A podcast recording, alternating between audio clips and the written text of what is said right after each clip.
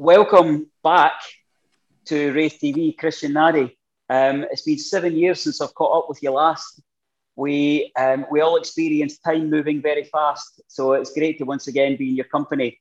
Um, how's things? Good. Thank you for having me. Everything's good. Great. It was. Uh, I'm really grateful that uh, when I gave you a wee call, you were so keen to chat. Um, we're looking particularly um, before our final league game of the season, where Raith Rovers hopefully chasing um, a successful playoff outcome entertain the Worthy League champions Hearts, two clubs that uh, are kind of close to your own story. Um, so I'm going to start with Raith Rovers, as we obviously would at, at Raith TV. 37 games and nine goals. Um, how was how was your, your time with Raith Rovers? Uh, it was really, it was really good. It was really good. Obviously, they were up and down because of my personal life, but um, every time I was uh, on the pitch, I gave my all. Um, the, the, the coach and the staff was amazing. The player were amazing. Uh, the fans even better. So yeah, a great time at Kirkcaldy. Great. Um, high points during your uh, your 37 games were, were not difficult to find. Um, I'm going to pick pick on a couple of high points, and then I want to speak a wee bit about just an observation that, that we made from the kind of sidelines and watching that particular team. Um, I want to take your mind back to February 2015, Ibrox Stadium. Um, yeah. It had been a fortress, certainly, against Raith Rovers. We hadn't won there for 56 years. Um, so even, even I wasn't old enough to see that uh, particular earlier victory. But we went there on Scottish Cup duty, um, quite an empty Ibrox Stadium, um, not the biggest of crowds, and maybe only 100, 130 Raith Rovers fans. But we came out victorious. What do you remember of that match? Yeah, I think then the fact that the Ibrox wasn't full was uh, very good for us because uh, we are a young team and maybe the pressure of the fans could have been impact some of the players. But it was it was a great afternoon. It was a great afternoon. Um, the, uh, our fans, even though they were only 130, like you said, they made a lot of noise. Um, I think that that that day, every players in our team could have been uh, Rangers players. We played very uh, very good football, very strong in the back, and um, we managed to complete uh, like to score the opportunities we we had. So it was a great opportunity, great game, and and even better because we won. So. Uh, we won, but not only did we, we win, but you got the, the winning goal. Um, Ryan Conroy gets the first goal, Rangers equalise, and then you have um, the famous uh, bundling the ball over the line and the famous celebration after it. Yeah. Can, can, is it possible to put that into words how that feels? You know, it's, it's, it's difficult when you score a goal with a certain uh, big magnitude to uh, to um, to explain how you feel when you scored, something like that. It's just all I remember from that. It was just uh, um, I don't remember the name of the defender trying to find a solution to put the ball away, yeah. and I was, oh my god, I'm gonna put everybody on the goal. I'm gonna put everybody on the net. So I'm just gonna run straight, and who's gonna be on my way end up in the net. Hopefully the ball went the ball went my way, and I just pushed it, and then after that, I don't know. I, spoke with Grant Murray after the game, and, and, and he was very clear that, that he really thought we had an excellent chance. With you know Rangers were in our league at that time, and um, and he was very confident going into the cup tie. Um, but maybe not as confident as you were. Um, speaking with uh, one of the, the backroom um, team, Wayne Henderson, he tells a story that when you were substituted in the 86th minute, you had already decided that we'd won the game. yes, you know, you, you need to come with um, some bad to say because French people obviously got this this uh, mark about them, some arrogance, you know, some arrogance and and and thinking positive. So I said, look, we've got nothing to lose. They've got to lose. We've got nothing to lose. I know we've got great player. We are very strong in the back, and I know we we can score. You know, with set pieces, we've got uh, uh, Ryan who are amazing, and I know we we could do something. And and that day, you know, it's, it's like I said, with no pressure. You're in Ibrox their favorite to win. You've got nothing to lose, so you give everything you've got. And actually, we, we play, I think, even better than them. That that day, we, we used the space um, uh, the way we should have, and it was is a big pitch, and we managed to use the pitch um, the way we the perfect way. We were very compact in the same time, moving all together, and and we've done we've done very, very well. So yes, of course, uh, I, I, was I knew then the team had the capacity to to win any game in our yeah. in uh, when we were on our our best. No team in, in the league could could play better than us. unfortunately, we didn't manage to to play um, our best enough in the league. But honestly, um, at, our best eleven could play in any team. Yeah. Great. And uh, and you've got you've still got a very special um, possession from that uh, particular afternoon. Sorry. You've still got a, a, an important um, possession from that afternoon. Yeah, it's still here. It's right here. Fantastic. You know what? And, I, um, I, didn't keep like many jerseys for my for my um during my career. I didn't keep many, and that that's one of them. It's one of the special ones. Yeah. I, and, and and you did ask me if um, if, if, I wanted you to wear it for the, the whole interview, but uh, and it still fits. look, look, we just come out of, of um, I don't know how many months lockdown. I'm not going to try it right now. I've seen you wearing it. It was it, you can still pull that jersey off. Don't worry. Um, the kind of moving on from from such a, an enormous achievement and it, it, it, such an important goal uh, for the kind of history of Raith Rovers. Um, it dawned on me as I was pulling together some some questions that I'm often drawn just to the questions about teams that people have played for. But what I kept seeing in your story is your story is entwined with a team that you've played against, and that is Hibernian. Um, and in terms of your time with Raith Rovers, um, I, I, think Raith Rovers fans would say probably their second favourite Christian Nadé goal was a goal at Easter Road against Hibs, 90th minute, and uh, and quite a quite a special celebration. Um, tell us about tell us about uh, that particular afternoon. Well, Hibernian is a team that I've been scoring a lot uh, during my career um, uh, in Scotland, and and I've always got this stick with those fans, like always. Um, Alex abusing me about my weight or because the way I play or things like that. So um, I never responded ever. I just keep it to myself. And one day I said, no, that's enough. I need to show them. And and because obviously when I was Raith, I was working very, very at Dundee first, I was working very hard. And then Raith, it was the same every day in the gym. And, and I say, okay, I know I'm going to score. And when I'm going to score, I need to show them. So so yeah, I did. And you know what? Before the game, I, I, um, after the game, actually, I, I, spoke with the coach and I said, "Why you didn't take me off? Because I was actually not playing very well." And I was, he said, "Because we were playing against Ib, if it would be another other team, I would have took you out. But because it was Ibs, I know you would score at some point, so I just kept you on the pitch." I um, when I was saying to I was saying to a friend who supports Dumbarton that um, that I was going to be catching up with you. Um, I was saying, you know, what, what was his memories of your time at Dumbarton? They were very positive. But uh, he, he sent me a link to an interview that you said where um, the quote was, I wish I could play Hibernian every week. yeah, yeah, yeah. Well, I'll be the best goal scorer in Scotland. I mean, that particular season, the, the championship was incredibly, um, well, it was kind of overwhelmed with talent with, with three um, much bigger um, teams than, than ourselves in that particular league. But you know, also played a, a really key part when um, Hibs came to Stark's Park, two-one victory, uh, goals for Vaughan and Stewart, and uh, and you had a hand in one of the goals there. Can you remember that at all? Yeah, I think uh, it was uh, Lewis, Lewis Vaughan scored the, the winning Lewis goal. Vaughan scored, yeah.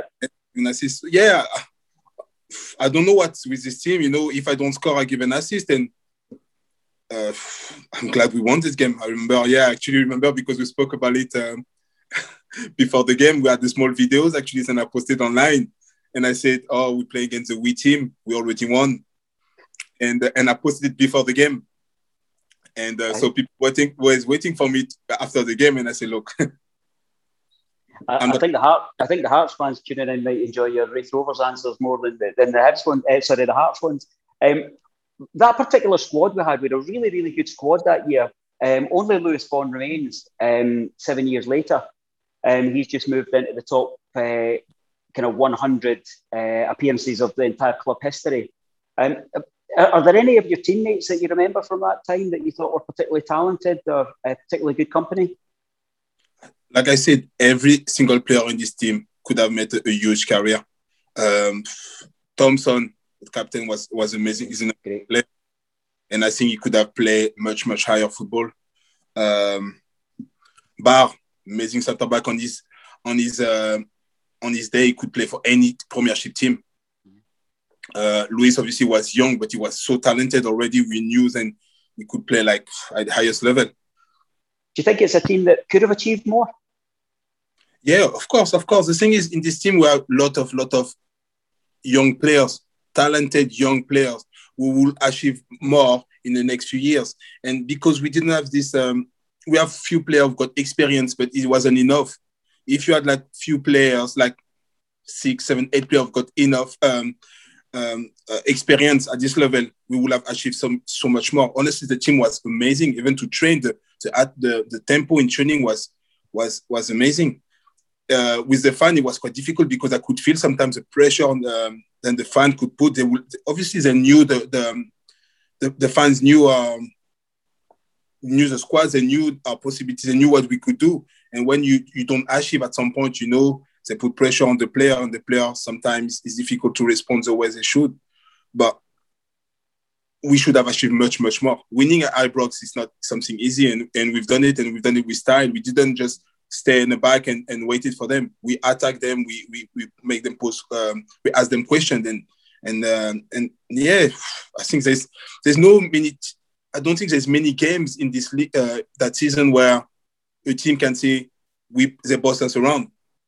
Yeah, we just yeah. Uh, sometimes did a score or, or, some mistakes and, and things like that. But we were we had a really really good team, and on A games there's no many team who will beat us, especially at home. Great. How how important to a team is the support staff, the the goalkeeping coach, the physiotherapist, the kit man, uh, because that's a at that time um, we, we had a very well known and a very efficient, skillful, and, and, and very humorous, uh, funny uh, background staff. And how supportive were they? Oh, they were amazing. They were they were amazing. I've had um, close relationship with um, our late Gourlay, I think was. Um, I was on the phone with him all the time. Uh, an amazing man. Uh, sometime when I fell down, I was talking to him, and he put me back right back up. Um, the late Kitman as well was amazing with his uh, his, uh, his granddaughter, I think. They were amazing, always like cheer us up. Um, the coach, the staff, you know, they were um, amazing. Honestly, there is nothing I could fault this um, this staff, and unfortunately, we didn't uh, achieve what we wanted, but everything was was perfect over there. That's it. You mentioned about the, the level of expectation from fans, and I, I, and I wanted to I wanted to ask you about a particular game that's that's probably I wonder if it's the low point. Um, certainly um, in this time with Raith Rovers, and maybe wider than that, because there was a game that you played in that left a it left a really important mark on me as a supporter, as someone who interviews. And it was a game that we played against Dumbarton. Um, you know, I've been present when and watched with the fondness of the celebration with the goal against Hibs. Um, as I said, um, the, the win at Ibrox um, that followed was fantastic. But December 14, we lost 2 1 at Dumbarton. Scott Agnew scored a late penalty. Um, and, and I remember it so vividly because at the end of the game, the frustrations of the fans boiled over. And they were at the touchline. There was a group shouting at the players, and, and you were kind of caught up in that. And I think um, I think your kit man kind of got you away, uh, got the rest of the team down the tunnel, and I, and I was waiting to, to interview the manager. Um, the kit man came out and said the players are fine, Christian's fine, but um, it, it left a real impression on me thinking about the pressure that we supporters put on football players. Um, how do you live with that? How do you cope with the highs and the lows of expectation? Actually, forgot about this, and, and you just put it right back here. I remember exactly what I said and what the, the, the fan was saying. I totally understand them. You know, you play your full time team, you play against a part time. You, the fans, even you, you expect to win this game. Uh, but it's a football game. You know, at the end of the day, it's a football game, and anybody can beat anybody. And uh, losing a Dumbarton when we knew and we should have won this game, we were already like frustrated. We were mad at ourselves. We were very, very bad. And you know, the fact that the fans, and I understand because they're traveling like through every weather to come and, and, and support their team.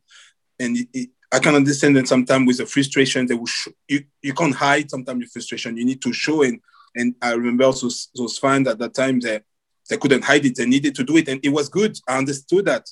So I went to talk to, to one of them, say, I understand we are also the same, we are feeling the same. You don't need to come and shout. We already know. You don't need to highlight already our bad performance. Mm. We already know we've done something bad. You don't need to come in and you're a supporter. not someone who have to put us down. You're meant to support yeah. us. And that's why I wanted to. Uh, that's the message, and I wanted to um, to say. And yeah, of, of, course, after that, I was fine. And actually, I think I spoke with the guy. I think so. Or maybe I read something he said, and we were fine. Yeah. But yes, it's, frustrating. And also, like I said, we are a very young team. So when you come and there's young players who are still developing, and you come and you give them all those abuse, you know, it can. It's very, it's very difficult here. You know, um, when you come and you go home, and what you do is is play the game and again and again, and you play also what the fans said, what you heard while you were on the pitch. If you're not strong enough, you can play on your on the next game, you know. And then you, if you don't do performance, if you don't perform well, you might lose your place. And then how you come back from that? So it's. We, we were speaking about um, just as we started there. It's been seven years since we since we, we kind of spoke in an interview or caught up with each other. But, but one of the things I certainly wanted to share with you in this interview is seven years ago, after that particular game, Raith TV, it's, it's volunteers and, and we, we give our time for love of the club. But after that game, we, we met and we decided that we needed to do something different. And what we needed to do different was we needed to assist our supporters to see that our football players are people. Yeah. And um, so things like this interview to, today and many of the features that we've done since, and certainly, I mean, I don't know how many interviews I've done in the last seven years, but you know, probably three, four, five hundred. And I've always took forward from that moment of watching your interaction that we need to remember that this is a person before it's a football player. Um, do, do you think we could do, we or or the, the the game in general could do more to connect fans with um, players in, in, in terms of players being seen as people first? I, I, want to add something about what you said. It's not only players, it's young players.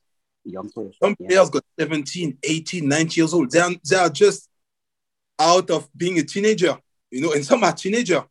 So would you go and speak to some 17 years old in the street and shout at them or scream at them or speak at them or whatever? No, but you would do with someone who's on the pitch because he's on the pitch because you pay a ticket, so you think and you've got the right to insult, to push. The, no, you push the guy to get better, push the guy to give everything he's got, push the guy for him to to improve, but don't pull him down. And but I can understand once again uh, their frustration. How can you help? Maybe it's just to make them get the players closer to the fans. You know, it's, it's easier. To, it's, sometimes it's hard to tell a guy F when you know the guy. Yeah. you know. So if the player can sometimes come around the fans, something look, something I, I, used to like to do when I was, I was I wasn't playing. I used to like being around the fans, so I would be on the stand with the fans. So that's you correct, and then you create something. So I know sometimes it's difficult to be understand because people shouting. Some people don't know much about football. All they want to see is score. Once someone scored there and the other one didn't score, so there's something. But being try to have a, a relationship with the fans. That would be amazing, but very, very close, you know. I, I find that really interesting, and I think it's something that probably, um, you know, I would, I would, hope everyone takes away from the interview is that we actually remember. Um, in a recent interview, I was speaking with um, a former Raith Rover striker Brian Graham, and he said people just need to remember that they treat they treat football players as if we're something special. Before we're special, we're people, we're dads, we're brothers, we're sisters. That's what I would ask them to remember. Um, I, I, I, yeah, I, just thought it was important to mention that actually, you know, watching an experience like that can bring something positive. Uh, and as I say, we've we've certainly done interviews such as this, and they have their um, they have their roots in the fact that we thought we need to do something better to to build a bridge. Um, so so yeah, you've, you've left a bit of a legacy with Raith TV over the, the last number of years. Um, I thought it's important that you know that. Um, you, you mentioned about young players uh, coming into the game uh, and they're full of energy and excitement on this journey that's ahead of them. Um, being on the edge of, of, of a full time football team um, and seeing the the journey that you have to fight through to make it as a professional football player, so many players arrive and so few actually make it. Um, do you think we do a good job of, of supporting young players in the game? Um, and in fact, I guess players in the game in the, the more general sense. I think people expect so much sometimes so quick from a young players because he played two games very well. So we expect him to be the new Ronaldo or to Messi, and we put so much pressure on the young players when we shouldn't. Just let him make mistakes, let him develop, let him do the bad things and good things. Give him so much, give him time.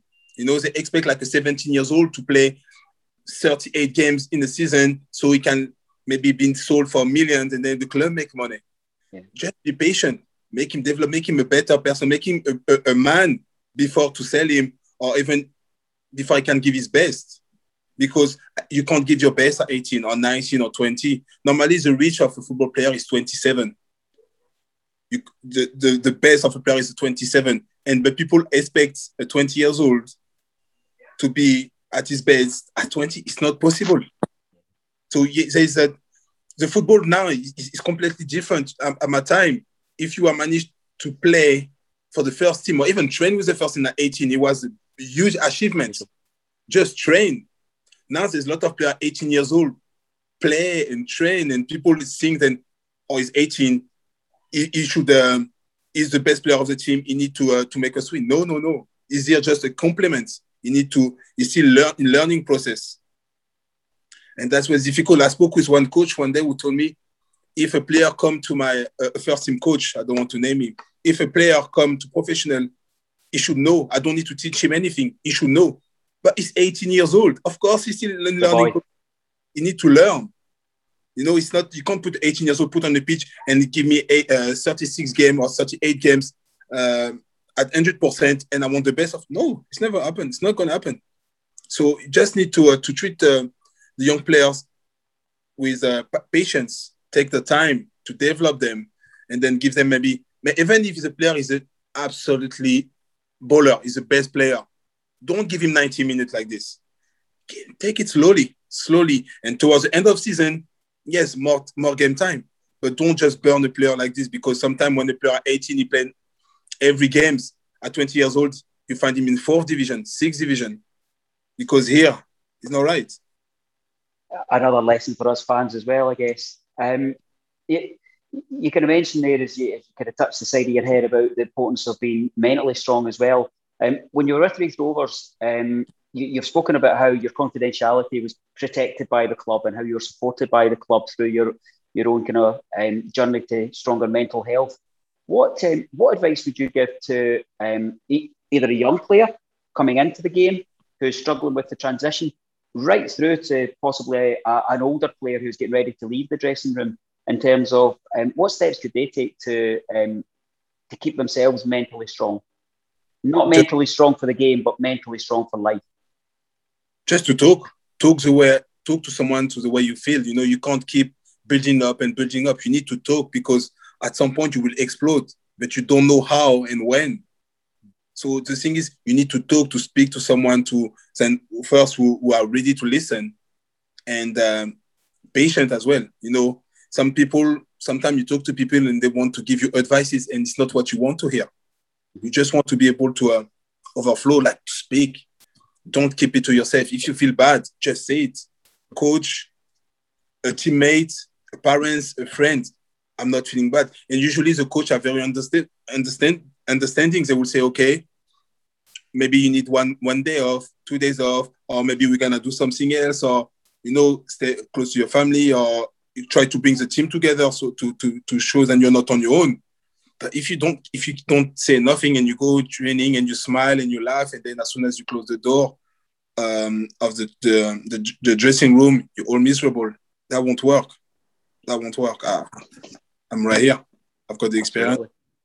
The, um, have you seen positive change in the game? We see um, mental health charities connected to football clubs. Um, I had a really, um, really interesting discussion with uh, with Raith Rovers' new general manager at a recent match where he was speaking about what the club's plans are for um, joining up with a mental health charity, not only in terms of the playing staff, the coaching staff, the people who work at the club, volunteers like myself, but also the um, the fans themselves. Do, do you think that um, we're making positive steps in terms of raising awareness? Yeah, of course. I think people start. To, well, I think uh, when I came in Scotland, or even like until like a few years ago, we never talk about something like this. It was like a, a, a taboo subject nobody would talk about it, you know. And now start people is on TVs, on the radio, is everywhere. So people start to feel confident to talk about it. I hope so. The players start to feel confident, not only the player, but even uh, in the society, everybody start to talk about it. And you need to know there's always people there to listen. And yes, of course, we I think we are we are on the right way. We are not there yet, but we are we are definitely on the right way. I think every single team should have someone with whose job is just to to speak with the players, not when the player need it, not when the player need it, when maybe once a week, once a month, every single player need to go and speak with, with this person. And that will that will definitely help. Maybe two or three person in a club. And then you start to feel comfortable. You say how you feel, and then you can you can deal with this. But if you if you wait till it's too much to speak, it's, it's difficult to, to turn back. I, uh, um, uh, I'm nodding in agreement there because the conversation I had with our, our, new general manager was because of my own working background in, in social services. One of the questions I mentioned to him was, why don't clubs have welfare officers? And he said, what do you mean? And tell me more, I'm really interested. And I said, actually just someone who's got a, an ability to listen, but also an awareness of where to access support and someone that can be there actually just if they're needed, when they're needed, or even if they're not needed, just to say, how you doing? Not actually to say, um, it, it, it, it always uh, amuses me that when when um, when fans meet players in the in the street, in the shop, in the supermarket, we talk about football. All we talk about is football. Um, and again, it comes back to the earlier comment about um, we also um, live in the same town. We also walk the same streets and we also have the same challenges. So I, I, I was nodding in agreement there, and, and, it's maybe something that I'll certainly take back to, to my club um, and maybe other clubs in time will look at. But a welfare officer actually just to say, I can't make you a better football player, but do you need to chat? Yeah. You know, some, the thing about football players is, well, I, I don't know about, about me, is we don't like to talk about football you know we train every day we, yeah. we've got the pressure every day so when you can talk about something else it's like wow please talk me tell i want to hear well personally i want to know about you tell me about you i don't you yeah. don't need to know about me like you know i'm playing football i'm running after a ball tell me about you i want to know about you yeah. you know I'm, i travel all over the world and i wanted to know people and i speak to people just like this i, I like to talk to people even my, my partner got crazy because everybody I see in the street, I say, Hi, how you doing? How you doing? Great, uh, Christian. Let's let's let's go back to the football track, and um, we will have um, Hearts fans who watch the uh, who watch the, the, the interview at half time and will catch up with a longer version. So so we, we always like to be respectful to the team that we play against. This particular season, when supporters are not getting into the ground, um, we know that um, unless the game's on the BBC, as, as this one is on Friday, um, opposition supporters watch Raith TV and, and, and we want to give them a service as well. So let's ask a few questions about Hearts. And, and the thing that stands out here is I have to start by saying that scoring goals in derby matches always makes you a cult hero at any football club. Um, tell me about those high points of, of, of scoring in an Edinburgh derby. You know, every every fan will look at their own local derby and say it's it's the most important. For me, there is no bigger derby than, than the Fife derby. Um, but I have Hearts and Hib supporting friends, and, and they you know, they try and convince me that it's another level. And I say, it's only another level because it's your emotions instead of my emotions. Um, we can never transfer what that would be like to move from the terrace into the, to over the white line and then actually to put the ball over a different white line. What, what, what was that sensation like? Well, you need to know first, and um, the build up don't come on the Saturday. You come for the week before. Yeah. So that the build up starts as soon as the game, the week, the, the game of the week before finish, now you know, and the next game is is Hibs. And I was, I, and I'm just saying next week, but some people talk about the months before, and then you start to feel the build up, and then even you see like the the the the atmosphere change in the dressing room, like the full training session, because you say, "Whoa, better perform." We didn't win last week. If we don't win against them, we're dead. Guys, please we need to give everything we've got, and you feel the pressure. And um, uh, Hearts obviously want more derbies and Hibs, so we we can be behind Hibs. We can be even in a lower league. We are still favorite to win. So if you don't perform, you know what you ex- you know what's waiting for you. the thing is, when you score against Hibs, it's amazing. Like the, the feeling, the love that you feel from the fan, from your teammate, from the club is amazing. But if you miss a chance and they win, I remember um, uh, I think we played against Hibs at home and and I had, uh, so it was the last I, I, I, had the ball on the in the bar crossbar. It was the last minute or maybe it was a hit um Easter Road. I've been they destroyed me for missing this. They destroyed me. They wouldn't probably in another team, but against him, they destroyed me. And he was actually a great header. Yeah. Because I didn't score. So he can be is a it's, it's difficult. If you win and you score, like you say, you're a cult hero. If you miss, you need to be strong. Yeah, I'm assuming that um, that Hearts fans still um, celebrate your your achievements uh, in their jersey. Uh, yeah, I've got message. Let's say I've got messages still talk about this, and some people when I'm sometime in Edinburgh talk about this. So yeah, it's, it's still nice to be uh, recognized that way, you know. What's um, what's it like to play in Tynecastle when the stadium's absolutely full? Um, we've we've said on record earlier in the season when we played Hearts that uh, outside in my own ground um, in Scottish football, it's it's the one that we, we like to visit. It's the one that that, that looks like supporters have designed it. What's it like to, to play in a, a, a full Tynecastle? You know, there's there's um there's um some player from Celtic or from Rangers when you ask them where is except your own ground, where is the best stadium you like, you like to play, they will all say Tynecastle. When you get there, there's like a way the, play, the the fans are on top of each other, they're on top of the players, and you feel it. It's, it's weird. It's the atmosphere. It's like actually you feel the pressure right there when you go for a throw in and then the player the fans can grab phones or you just go take like two step back and you, and you, you feel the, the the the player the fans just behind you insulting you well when you play for Hearts it's fine but when you are you are an opponent it must be tough this must be very very tough Hearts fans are, are tough guys they are very yeah. tough Tell yeah. me about your tell me about your manager when you were at Hearts, um, Csaba Laszlo. I, I noted um, one of your interviews. You spoke really fondly of him when he when he was just before he became the Dundee United manager. You were saying, "Look, this this is a good manager." Tell us a bit about um, working underneath him. Um, uh, Csaba is a um, is a straight guy, so he will come to you and he, he will um, he will tell you the way it is he won't try to pretend or anything. If you played good, he will say you've been good. Mm. If you play bad, don't expect him to say you could have done better. No, you've been bad. And and that's what you know you want to hear. Football side is a very, very good tactician. Tactically, you know, we spend, I, I think it was every Tuesday or every Friday, just working on tactic. It was so frustrating. But the first season he was there, we I think we had the best defense. The way we were playing, it was amazing. And despite it was not too enjoyable for the fans, because we're very playing, we are playing very tactically, and they're not used to it. But for, for us, we're on the pitch.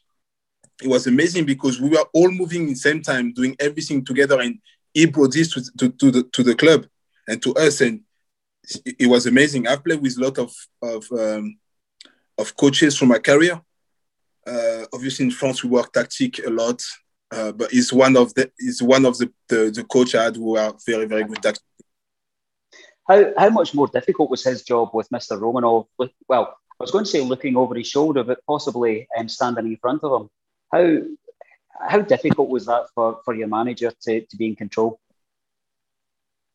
I think, uh, unfortunately for, for, for, for the coach, um, it wasn't only the um, it wasn't only the owner; it was some of the player who were backstabber, and that's why he had to leave. I, I don't want to say any names, but um, that was was you know when you play when you coach a team like Hearts, you need to um, to expect pressure from the fan, from the club, from from from everybody.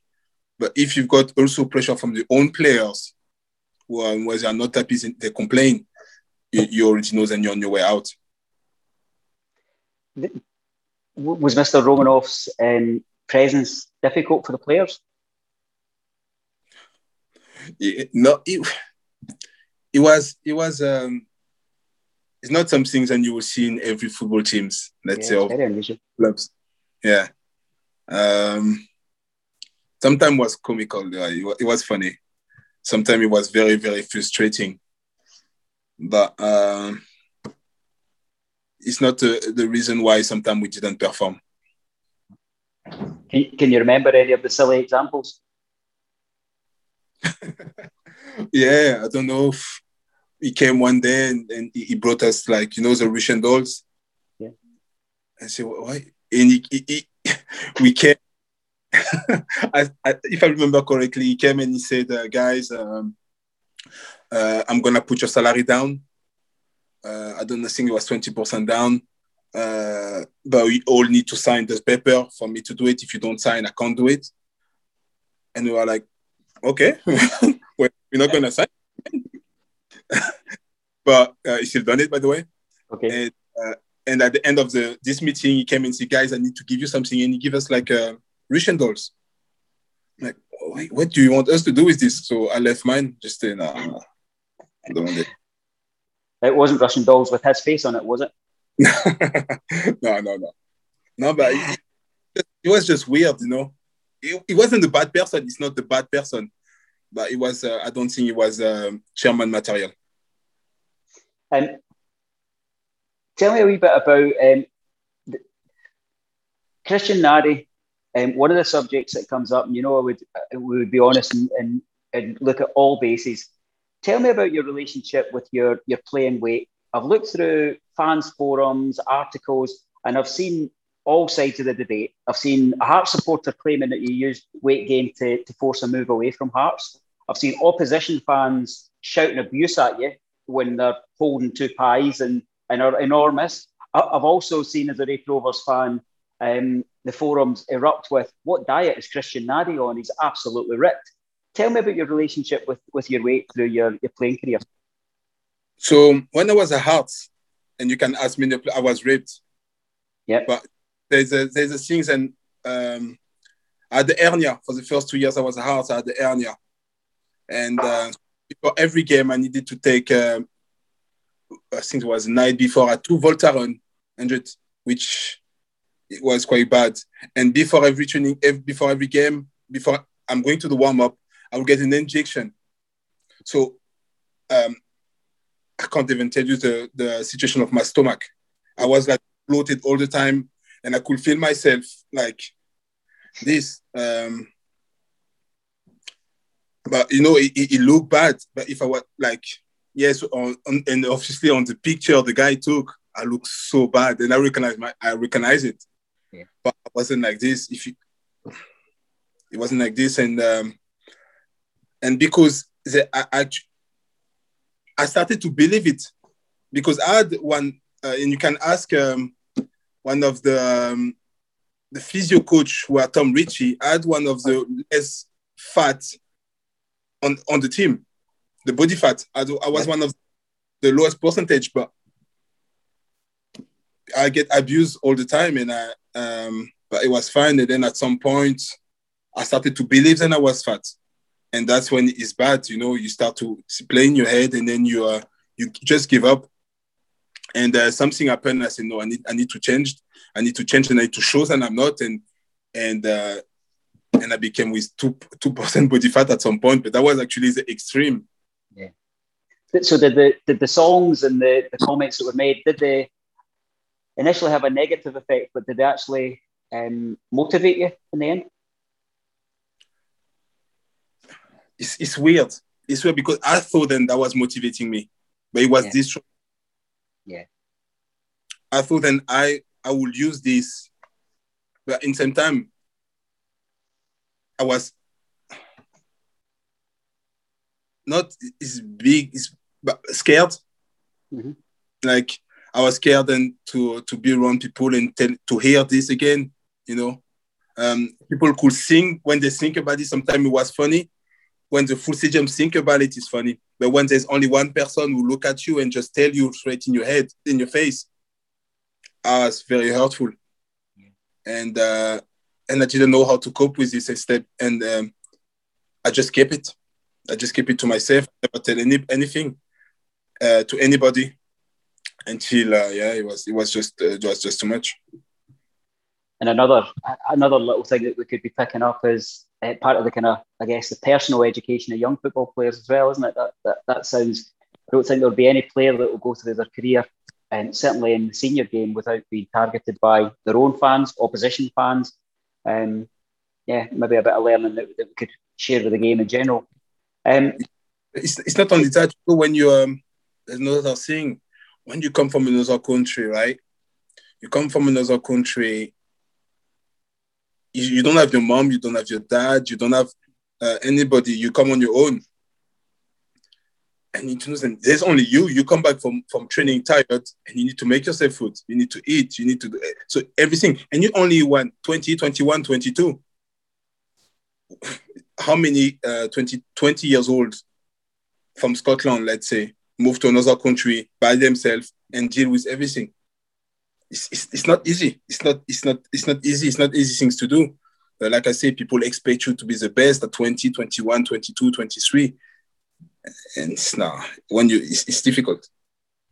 It's interesting because you know the professional game's been in our country for so long, but you, you're saying so many things that, that are that are true of, of what's happening in, in our own club at Raith Rovers, where you know we're speaking about um, we've got a long history, particularly actually with uh, players coming from France. Um, but speaking with the club about you know what how how it's been very difficult with the pandemic um, because obviously people can't be in each other's houses. But prior to that, um, having some discussions, you know, what more could we do to help um, players travelling into the team to settle? And one of the things was um, invite them out for a coffee, invite them up to your your have, have you know have, have lunch with your family. Because again, don't stand off because they're young football players. They're actually um, young people. Uh, and I guess that's the theme that that that kind of runs through this. And certainly, uh, um, I would encourage any fan to do that to, to because um, the rewards are the rewards are significant. I think for for both sides. Um, yeah. So. Of course, the player feel comfortable and he's happy and everything. Of course, he's going to give his best. But if uh, every time, as soon as the training is finished, uh, the training is uh, ended, he's, he's going home and he's on his own. And it's possibly because, especially younger fans, will will watch the kind of Premiership, will watch it in Scotland or England, and and you maybe think that every player goes home to a big mansion with um, games rooms and cinema rooms, and but actually the majority of football players, uh, you know, from what I understand from speaking with, with your colleagues, it's it's quite a lonely existence at times.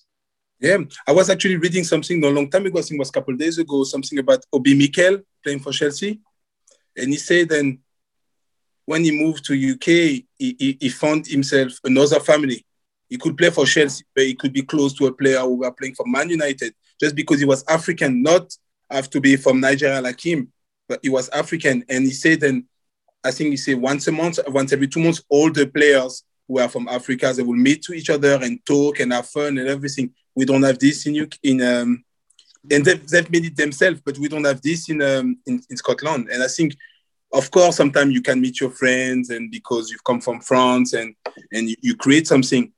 I don't think it's enough. Like seeing each other once um, uh, every two months or just for 20 minutes. No, it's not enough. I think the player needs to feel like he find another family by coming here. And that's when he can give his best. Because going home and eating, uh, going to uh, eating pasta all the time, at some point you're tired and you start to eat takeaway. Yeah. Tell me about the journey out of um, football. You know, you've you've obviously got a, a, deep, deep love of the game because you know you've gone and you've you've played through the levels. You've had the, the, the highs of playing Manchester United, Arsenal, Liverpool, and, and you come down the leagues and and you keep playing. Now that obviously tells us that you just adore football. Um, what advice would you give to players who are, who are getting ready to finish their career? Because um, uh, the reason I ask that question is that I've interviewed lots of former players um, from Raith Rovers over the last kind of 15 years or so. And the, the one thing they always say they miss the most is the dressing room. How, how do you make that transition from the dressing room out to out to the ordinary world where, where it doesn't exist? It's, it's difficult. Um, at some point, actually, this year, last year, I wanted to stop and I say, I can't, I need to, my body need to rest. I want to stop. And then I was like, no, I, I, need this. I need to be around the boys. I need to be in the dressing room. I need, I need to talk. I need to have these banters, and I can't, I can't have anywhere else. I need to to listen to the the, the, the lies of the boys. I want to there are fake stories. Uh, wearing and it's true when you know that man, you never been on the moon. We know that. Calm down. Yeah. so yeah, you, you miss those things, and that's something that you can't find anywhere else. You know, and uh, and I just went back and play for this um, junior team and bank, which it, it was I had a great time. Yeah. No, it's, it's, difficult. It's not something that you can. I think for everybody will be different. You know, I, I like to be around the boys. I like to to to laugh. I like to be uh, sometimes the clown or to be uh, the one who um, will be the tough one. And and when there's not this, it's like you need to recreate yourself. You know, you need to to um to you see the world differently because it's not the same anymore. It's um it's difficult. Like what I'm gonna do. For for to me, yes, I love football. I've been through every um like from the bottom to the to the top and um and and, and top to the bottom uh, but I loved it. Obviously, sometimes it was difficult, but I loved it. And uh, and I was telling the boys uh, because I was playing for Handbank, and I sent a message yesterday, and I said um, at some point I stopped. I wasn't so much in love with football than I used to be, and you gave me this again, like coming with just a fun, just coming training. Those people were not getting paid, but they were there on time, coming in training all the time, and they were having fun and laugh and after the games they will have a beer if they could. Or it was just like, I love this. That's why I wanted to play football. And uh, yes, and that the thing is, I'm scared to stop because of, of um, the fact that I, could, I will miss this. But you've got your faith. Is that your your strength in moving forward? Sorry. So you've got your religious faith. Um, is is that the the strength that, that helps you keep moving forward? Yeah, yeah, of course, of course. I'll um, honestly, if I if I was if I didn't have Jesus in my life, I wouldn't be here. I think that for sure. But yes, and also you know, I, I started to well, we had a group chat with a player. We've been uh, I've been in um, how you call this? Um, I, I was in an academy with in France from 15 to professional. Some became professional, years professional, some no.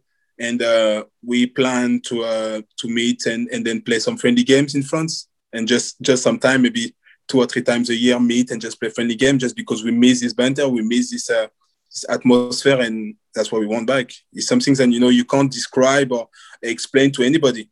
It's just you need to live through this to say, "Oh my God, I went to training eight o'clock and we started to we laugh from eight o'clock until the training starts. So if the training starts at ten for two hours, you've been laughing."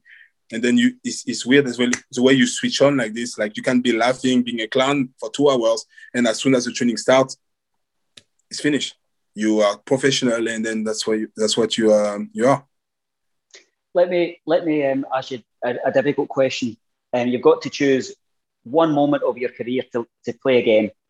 The, the, the people always put forward in, in any interviews the, the point you're Sheffield United um, winning a goal at Arsenal, Derby winners for Hearts, um, of course, we speak about your, you know, your goal against that wins the tie at, at Ibrox. It, it, might, or it might be a, a, personal memory from your career that, that your family particularly enjoyed. Um, what what moment of your career would you play again? I had a few amazing moments in my career, so there's few and I would like to play again. But I think the um, my first one was my first game where I scored my first goal in professional, and my dad was in the in the stand and he cried. It was an amazing goal. It was against uh, one of the French national team goalkeeper, uh, Landreau, Michael. Landreau, mm-hmm. yeah. was a goalkeeper in France. And uh, he won the World Cup, and I scored the head outside the box. So, uh, and I was only 18, I think, and my, and my dad was there and he was crying, and that's something, you know, I will never go away from my memory. Yeah, that's the best things in my football. Yeah. Great. So, all of these moments with um, full stadiums and the, the memories that you've left for fans, but the most important one's the one you left for your dad. Yeah, yeah, the stadium was full as well. Was it? oh yeah, excellent, yeah. excellent. Um, as you look back on your your your senior football career, what's what's your assessment? You're proud of what you've achieved. You know, there's people who say um, you can't you never regret anything. Nah, of course you you regret things, of course, because I think my my career would have been so much different if if I would have been maybe more professional sometimes. Mm-hmm. My career would have been different if uh, Romanov would have let me go. when I wanted to leave. Um, and I would have been maybe I would have keep being professional. Um, I would have been different if I work harder because I don't think I worked as hard as I could. So yes, I've got regret about my career. Yeah. But all of that brings us to where we are now. All the memories that we've discussed and all the stories that we've, we've swapped is um, who is Christian Nadé? How would you describe yourself to, to someone who didn't know you? Wow, you know what? I think nobody ever asked me this. Um, I don't know. That's something you should ask to my girlfriend. um, who am I? I just like someone who like to um, to uh, to smile. I wish I could make everybody smile. Um, I like to make. I get it's weird. I get more pleasure of people being happy than actually am. Um, I'm very. I don't know if it's a word in English in French. Altruist. I think about other. Yeah, I think about. Yeah, I think about other before to think about myself. And um, and yeah, I just I just love seeing people smile. That's that's that's the way I think uh, I could describe myself. Yeah. The, the only place to really finish the interview is by asking you to show us that jersey again because it's quite an important one. Which side? Which side? This one. That, that side will do. It's fantastic. I've got a I've got I've got a picture up on my wall that you signed um, of you spinning away from the goal. Um, so I'll send you a wee picture on the on Messenger and let you see that. It's um, it's great, great chatting with you, okay. Christian. I was going to ask. I, I've asked the question um, about what's in your near future. We're speaking about some plans and some things we might be able to do together. And then after we initially stopped recording, you tell me a fantastic story about um, a journey that you're just about to make to America. Tell us about tell us about why you're going. Tell us about what you'll be doing when you're there, and tell us about who you'll be spending time with. So there's a tournament uh, it's called the Isco Cup happening uh, in, in Florida. It was meant to be in all over the, the Caribbean, but it's going to happen in Florida because of COVID issues. Um, going down the 26th of July is a four-month tournament with players like um, Patrice Evra, uh, uh, Yaya Touré, Samuel Eto'o, Samir Nasri, uh, Totti. They're trying to get Ronaldinho, all those legendary players. Uh, and I've been invited to go and play. So I'm very, very excited. Obviously, during lockdown, I put some weight. So I've got three months to to go to my um, to my normal weight and, and and work so hard to be able to um, to shine when I'm there. And then probably after that, I will stop football. But yeah, I can't wait. Well, we can't wait to hear about it. And, and it's maybe a lovely way to start and finish a, a an interview. We start speaking about some of my favourites of Ryan Conroy and Mark Stewart. We've mentioned um, yeah. so many names from that team, and we end up speaking about Ronaldinho and, and so forth. Um, I still know who I would rather be watching, but um, keep in touch and keep up to date. What a wonderful story.